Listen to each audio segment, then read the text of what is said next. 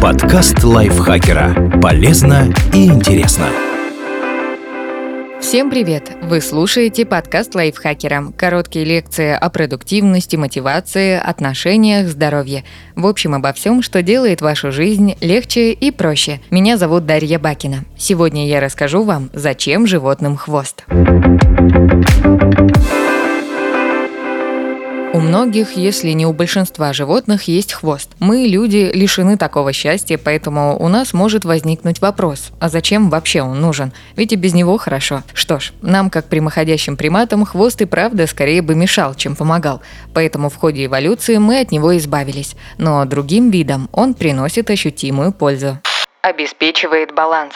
Мысль о том, что неплохо было бы использовать хвост как противовес, зародилась у матери природы сотни миллионов лет назад. Ученые считают, что динозавры, например, тот же тиранозавр Рекс, могли покачивать хвостами из стороны в сторону при ходьбе, чтобы уравновесить тяжелую голову и тело. Это позволяло им быстро передвигаться на двух ногах и даже бегать, преследуя добычу. Современные животные используют хвосты подобным образом. Кенгуру применяют их для баланса при прыжках по открытой местности. Кошкам, белкам и прочим зверюгам, умеющим лазать по деревьям, толстые длинные хвосты тоже помогают балансировать, примерно как шест канатоходцу. Служит дополнительной конечностью. Тем же кенгуру хвост служит своеобразной третьей ногой, которой они отталкиваются от земли во время прыжков. А такие животные, как обезьяны и опоссумы, способны захватывать им ветви деревьев, словно дополнительной рукой. Хвосты мартышек настолько натренированы, что могут удерживать животное, даже когда остальные его конечности заняты чем-то другим, например, едой.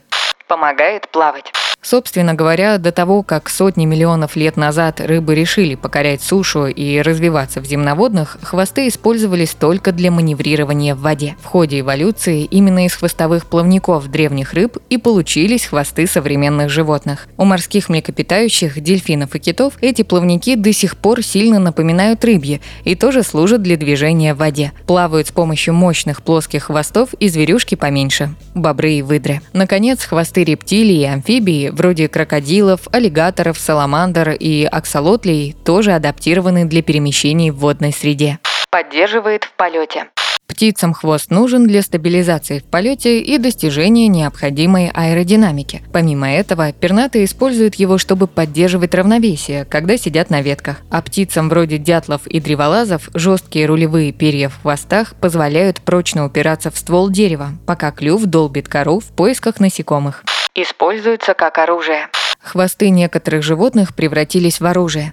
Например, когда на скатов нападает хищник, они защищаются с помощью жала, расположенного в задней части тела. Такое же есть и у многих насекомых. Им они колют и даже отравляют противников. А у некоторых ос-паразитов жало выполняет одновременно функцию яйцеклада, через который они откладывают яйца прямо в тело жертвы. Также для уколов свои хвосты используют скорпионы. Они, кстати, относятся к паукообразным членистоногим, а не к насекомым, как многие думают. Заменяет мухобойку.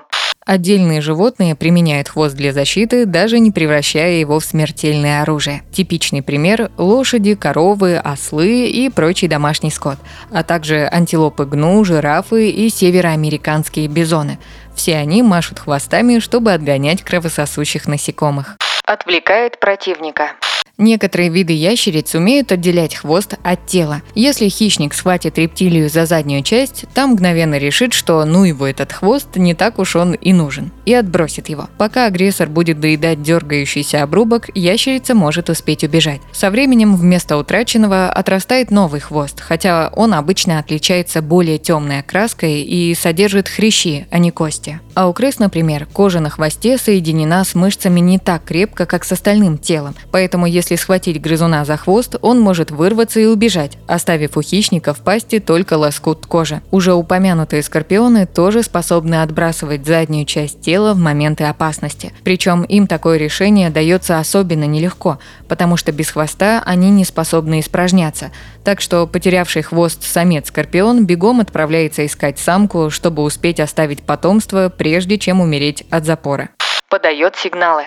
Наконец, бесчисленное количество зверюшек используют хвост для подачи различных сигналов, как представителям своего вида, так и другим животным. У гремучих змей на хвосте есть чешуйки из сухой кожи, которые издают шум, когда они им трясут. Так змеи предупреждают своих противников, что готовятся их укусить и лучше к ним не подходить. Пернатые, например, индейки, райские птицы, лирохвосты и павлины своими хвостами привлекают самок во время брачного сезона, потому что большой хвост – это красиво. Животные, которые держатся группами или стаями, например, волки, используют различные положения хвоста, чтобы обозначить свой ранг или настроение перед соплеменниками – Собаки, произошедшие от волков, тоже общаются с помощью хвоста и виляют им в разные стороны, когда взволнованы. Отсюда и выражение «поджал хвост», обозначающее трусость. Неуверенные в себе псовые так демонстрируют свою покорность старшим. Не только хищники, но и травоядные подают сигналы этой частью тела. Олени, к примеру, семафорят другим членам стада белой нижней половиной своего хвоста,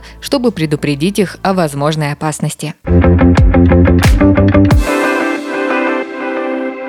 Спасибо Дмитрию Сашко за этот текст. Подписывайтесь на подкаст Лайфхакера на всех платформах, чтобы не пропустить новые эпизоды. Ставьте ему лайки и звездочки. Это помогает узнать о нас новым слушателям. А еще включайте наш подкаст «Пульверизатор науки». В нем мы разбираемся в непростых научных темах вместе с экспертами. На этом я с вами прощаюсь. Пока.